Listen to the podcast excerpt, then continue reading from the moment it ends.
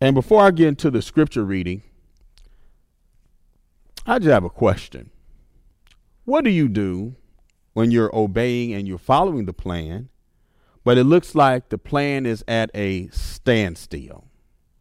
The plan is at a standstill, or you, you're obeying and you're following the plan, but look like you've been doing the same thing for years. You're believing God, but yet you don't see anything. Or perhaps you see things in other parts of your life, but this one thing that you're looking at look like there's nothing, no fruit there. What do you do? Well, I'm going to give you the answer right away and then we'll d- dig into it. Psalms 27 and 14 is a familiar passage of scripture. The King James Version simply says, Wait on the Lord, be of good courage, and he will strengthen your heart. Again, wait on the Lord, be of good courage, and he will strengthen your heart. I'm reminded in Genesis uh, chapter 2, verse 15, the Word of God says how, how the Lord made man and he put him in the garden for the purpose of tending it and keeping it. For the purpose of tending. What does the word tending mean? Well, the online dictionary version says one, pay attention, apply oneself. To have or take charge of or as a caretaker or an overseer. Three, to manage the operations of. Then it says mind, or I guess it can be synonymous or minding something, or I like to say the mind. Watch what's going on in the mind during those times of of you're seem like you're waiting on the Lord, you're you're following the plan, but look like it's nothing happening. Be careful what's going on in the mind. Pay close attention to your thoughts.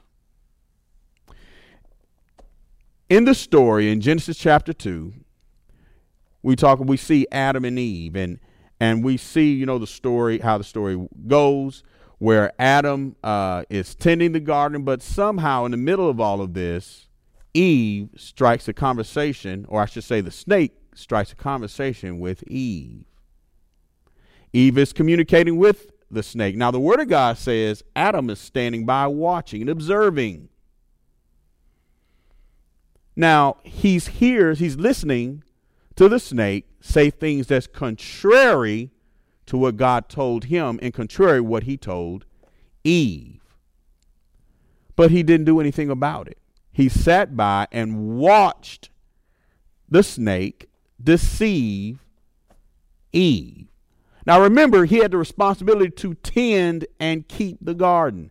That means everything that's in there. Remember what we just read?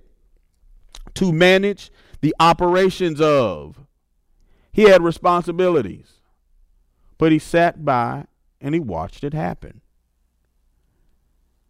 Unfortunately, once again, he saw Eve be, uh, be deceived. Now, the Word of God says he was not deceived, but guess what? he still ate of the fruit. And unfortunately, when he did that, everything changed. His destiny changed. What God's perfect plan that he had for him, it all changed. Why? Because he did not tend the garden or he did not do anything with those deceptive thoughts that were entering into his wife's mind by way of the snake. You all today, we have to make sure while we're in this standstill situation, if you may be there, be careful what's going on in the mind. What thoughts are you entertaining? Could you be so frustrated that you're trying to help God out? Let's go back to our case study. We're talking about Abraham. If we look at Genesis chapter 16, Genesis chapter 16, we'll begin reading at verse 1, and it reads Now Sarah, Abram's wife, had borne him no children, and she had a maidservant, an Egyptian, whose name was Hagar. So Sarah said to Abram, The Lord has prevented me from having children. Please go in to my maid. It may be that I will obtain children through her. Abram listened to Sarah. So after Abram had been living for 10 years in the land of Canaan, Sarah his wife took Hagar, her maid, the Egyptian, and gave her to her husband, Abram to, his, to be his wife. He went into Hagar and she conceived. Now let's look at this for a moment. Sarah was getting frustrated. The Word of God says that they've been in Canaan for 10 years. Can you imagine 10 years and nothing seems to be happening? Now think about this for a moment. When they first when God first introduced himself to Abram, this is Genesis chapter 12, he said, "Abram, leave this place, leave your kindred, just take Sarah, Sarah your wife, and I'm going to make you a great nation. I'm going to multiply you. I'm going to do all these different things, but 10 years has passed. Every now and then, Abram would say, You know, the God appeared or he spoke with me today, and and he told me once again he's going to make my name great and he's going to do this, he's going to multiply my seed. Well, I'm sure Sarah was encouraged, but after so much time, it looks like nothing is happening. She was frustrated. The Word of God tells us not to grow weary when doing good. But in due season, we will reap a harvest if we faint, if we do not faint or lose heart. Sarah began to lose heart because time was running, with time was going on, and and and and they've been there 10 years following God. Now God is blessed in other areas, but their heart's desire was a child. And only thing they got was promises. Promises. Could you be there? Could you be believing God for something right now in your life? where God may have shown you something 10 years ago, or maybe someone said something that you're going to get something 10 years ago, but you're still there and nothing has happened. Remember, wait on the Lord. Be of good courage. He will strengthen your heart. Wait on the Lord. So let's look at this for a moment. Once again, it's been 10 years. But Abram had a responsibility. When this situation happened in chapter 16, verse 1, you know, of course, I don't know. You can't prove me wrong. But I really wonder if Sarah began to say anything. I wonder what's taking so long. And, you know, Abram could have said something to kind of help her. Remember, he had responsibility. You know, we have to as as as husband and wives you all both have the responsibility to watch what the other person is saying now don't get me wrong you can't no one wants to be micromanaged but you know if you have a relationship with god and you're in god's face he'll show you some things and under the unction and the direction of the holy spirit you can help your spouse in some areas she became frustrated now how do we know she was frustrated because she began she tried to devise a plan to help God out. Now, Abram himself, he should have been meditating on what God had told him. After all, remember in Genesis chapter 15, when God told him, Hey, I'm going to make you a great nation, blah, blah, blah. And Abram suggested to God, Well, maybe you're going to do this through Eleazar, my head servant. But God told him, No, it's going to come from your body. Now remember, Abram was in this situation just a chapter earlier. He could have said, now, you know, Sarah, you know what? I believe God's going to do this through us because you know what? I thought the same way just a little, a little while ago. And uh, God said, no, it's going to come from my body. So God didn't want to do this through my servant. I don't think God wants to do this through your handmaid. But you know what? Abram's mind, he was not tending he was not taking care of business. He was not watching those thoughts. Abram said, and I'm just paraphrasing, Abram said, Sarah, I think that's a good idea. I think you're led by God. All right? I'm being facetious here. But anyway, uh, the word of God says that he, he agreed with Sarah and he listened to Sarah and he went into Hagar and they produced in Ishmael. Ladies and gentlemen, when we produce Ishmaels, it is something that affects everyone, and it, be, it will become a thorn in your side. And I guarantee you, when you produce an Ishmael, Everyone will know that you produced the Ishmael because all the important parties, all the parties that matter, they'll know that that thing is in the way and it's not functioning properly. Well, think about this for a moment. I'm just going to talk about this just for a moment. When you create an Ishmael, it it destroys, not destroys, but it, it throws off the balance of things. What do you mean? Well, if you think about this, you have Abram and Sarah. Then you have the handmaiden. Now, the handmaiden answers to Sarah and Abraham, and mainly Sarah. But now she has a child, and now Abram's allegiance is to the child, and partially now to Hagar.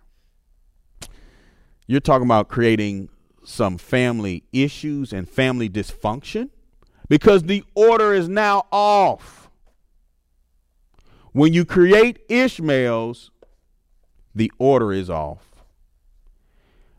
God can't flow fully through that situation. I'm not saying God's not working with it, but it's hard because things are not according to the plans of God. If you created something that was never supposed to be, this is what happens when we don't tend to our thoughts in those times and those periods where it looks like God is not moving in that particular area. We all have been there, we all have done it. We have to make sure we're watching the thoughts that's running through our mind.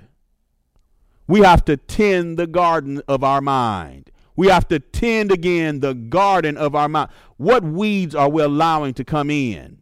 What are we thinking about that we know that's contrary to the Word of God? In those times where it looks like nothing is happening, you could be in the ministry, you can be on your job, you can be uh, doing whatever it is that you're supposed to be doing, but but it looks like that area, that one area that you believe in God for, nothing is happening, and the enemy will begin to say, Well, maybe it's because of this, maybe it's because of that. Well, you know, maybe you should do this. He'll give you thoughts, ideas, and suggestions about that thing. It's all deception to get you to move ahead of God to make something happen. Once again, he wants you to get ahead of God and help God out. And he'll give you this nice uh, uh, quote, I believe it's by Benjamin Franklin, that says, God helps those who help themselves. Oh, that sounds so great. And that would encourage you to get out there and do something, but you're not doing this in the plan of God. You're doing this in the plan of your own reasoning, or I'll say it this way from your own flesh. And it is inspired by the wicked one. Oh, yes. Now, some of y'all may be saying now, you know, that's kind of harsh what you're saying. Well, do you think the idea, uh, for, let's go back.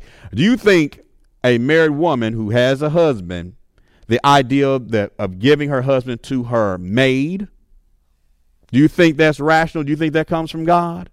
I think not. She wasn't thinking right. Why was she not thinking right? Because she was too focused on what she did not have the thing she desired, she was frustrated. It hadn't come to pass. It'd been 10 years. It had been 10 years, and nothing in that area seemed to be happening. The enemy is tricking. He is tricking. Sometimes when the enemy when you're when you're looking at the or when you're focused on those negative ideas you know oftentimes at first we have to be careful. We can recognize it this source oh this is from the enemy. But this is oftentimes how the enemy will deceive us. We'll meditate on that on that idea and it will seem as if it's a it'll become a good idea. The more we think about it the more we think about it the more we think about it man it, it sounds pretty good. It makes sense it makes so much sense. That is one of the ploys and the tactics of the enemy. Something is always lacking, or you are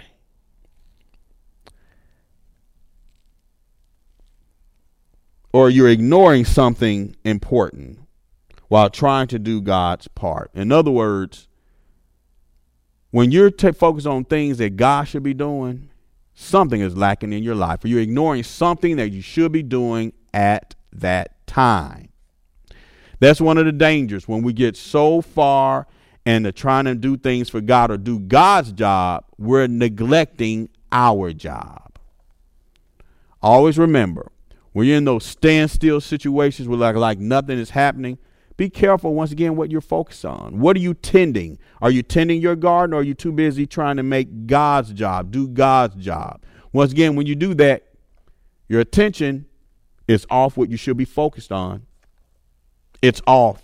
You're not thinking.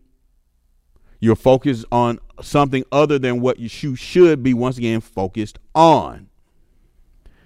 Ava should have been thinking now, hmm, my wife's not thinking right baby, you know what? He should have encouraged her. You know what? You I don't think this is the right way.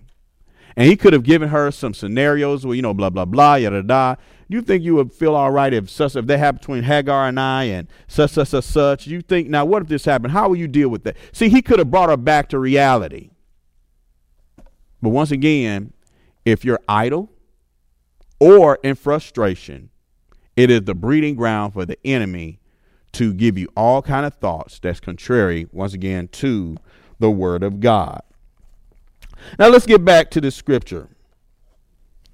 In Psalms 27 14, it says once again, wait on the Lord, be of good courage, and he will strengthen your heart. Wait on the Lord. Now, what does it mean to wait? To wait on the Lord means to tend to the Lord, or if you're in a restaurant like a waiter, that waiter is tending to your every need. They're, they're there to support you. Whatever you need, they're there. You know, they may ask, suggest, hey, would you like a refill? Would you like this? Would you like this? Can I help you with this? There's interaction between you and the waiter. They're just, they're not standing by waiting you to, you to, for you to tell them something. They're oftentimes interacting with you. They're they're assuming, well, maybe do you need this? They're trying to to uh they're trying to uh anything that you they may have a they think that you may have a question about, they're going to try to give you an answer or at least inquire about that because they want to make sure that you're comfortable. So it is we should be like that way with God. We should be spending our time fellowshipping with God. God, we thank you and we love you, blah, blah, blah. God, you know, I want to do this, this, this, this. And during the time, we're like, it's this waiting period. When we fellowship with God, it'll help our minds. It will help our minds. We will tend to our mind, our way of thinking. Why? Because our mind is on the Lord. And when you're in the presence of God, you get God's vision. In other words, you begin to see things from God's perspective. You have a keen insight or eagle eye view of the situation. When you gain that eagle eye view, once again, of the situation, you can have courage. It says, be of good courage. Now, to be of good courage, that means you have to dispel all the fears, all the anxiety, all the thoughts that the enemy is trying to attack you with all the thoughts that's contrary to God. To be of good courage, I mean, once again, you have to dispel all those thoughts. If you notice, this is now our part. Wait on the Lord. We just discussed about how do we wait on the Lord and be of good courage. We have the responsibility. Now, the only way I can, once again, I can be of good courage, that means I have to meditate on on God and or what God has told me. Although I've been in this situation, they've been waiting for 10 years. They have to wait, be of good courage. That also means they have to dispel any unbelief, any contrary thought. I have to cast those thoughts down to the obedience of Christ. That's how we tend our garden. The scripture's telling us how to do this. If I'm in constant fellowship with God or I'm waiting on the Lord, I'm of good courage because I'm meditating on the word. I'm, I'm keeping my mind clear. If I can do that, the word of God says he will strengthen your heart. The Lord knows how to encourage you, even about the situation that you're in. If we look at our case study, Abram, how many times did God tell him, encourage him, you know what? I'm going to multiply your seed. Your, your, your seed is going to be plenteous. I'm going to make your name great. I'm going to bless you. He constantly encouraged Abraham. constantly. Through this journey, there was a lot of encouragement. Let me tell you something. If you focus on God, what He told you, even though it looked like you don't see anything remotely remotely close, it looks like you're nowhere near. You know, let me give you another example. Do you remember David? David was on the run from Saul and all these things. I mean, he had to he had to he had these 400 and then 600 men that he's over and and he was training them and he had all kind of different things coming against him. And uh, then all of a sudden one day you know we went he went through the the zigzag situation where the word of god said he had to encourage himself. But soon after one day he became king and looked like it happened overnight but this is the point he had to wait on the lord and be of good courage and God strengthened his heart. What am I saying? If you stay in the presence of God, the Lord will encourage your heart. One way that the Lord encourages our heart is through his word. You know, it's important that you read the word of God on a daily basis. Not only do you should you read the word of God, you need to ask the Lord. Now, Lord, you are the living word. You are the living word. Now, since you're the living word, Lord, speak to my heart the Lord knows how to take a scripture and and you'll read a verse and he'll deal with you about whatever it is you're dealing with. Or he'll encourage you, or he'll give you direction, all from reading his word. So what am I saying? We have to make sure we don't approach the word of God from a cerebral perspective or or we have to approach the word of God with the open heart expecting to hear the Lord's voice, expecting to hear from God. Expecting to hear from God. If we have expectations, God will always meet us at our expectation. He will make sure, in fact, the Word of God says, Ask and it shall be given, seek and you will find. If you go expecting to hear God speak to you, hear the Lord speak to you through this word, on a daily basis, he'll meet you there. He will meet you there. He will speak to your heart. He knows how to encourage your heart. He knows how to encourage your heart. Once again, it may look like you're in that same place or this one aspect of your life, like there's nothing going on. He knows how to strengthen your heart. But you have to wait on him. You have to make sure you keep those weeds out. Be of good courage then he will strengthen your heart. Let's go back again. Let's look at something. If you notice the first two things you have to do, you have to wait on the Lord. In other words, you have to fellowship with him. Tell him that he's good. Talk with him. Let me tell you something. The word of God says he's touched with the feelings of our infirmity. He's our high priest. He knows what you're going through. Jesus is in heaven. He noticed everything that you're doing, and He knows once again your feelings. He's been there. If you fellowship with Him, if you keep the weeds of doubt out of your mind, He will talk to you about that situation. Just like in our case study, Abram. He encouraged Abram. I'm going to make your seed great. It's going to come from you. But you know what? If we get idle minded, we'll have our minds when we just idle minded or we get frustrated, the enemy can talk to our minds. He can give us these ideas that's contrary to the word of God. That's contrary to what God told you specifically. And you can get off the path and you know what? And create an Ishmael. Don't create the Ishmael. Wait on the Lord be of good courage, and he will strengthen your heart. Give God a hand clap of praise.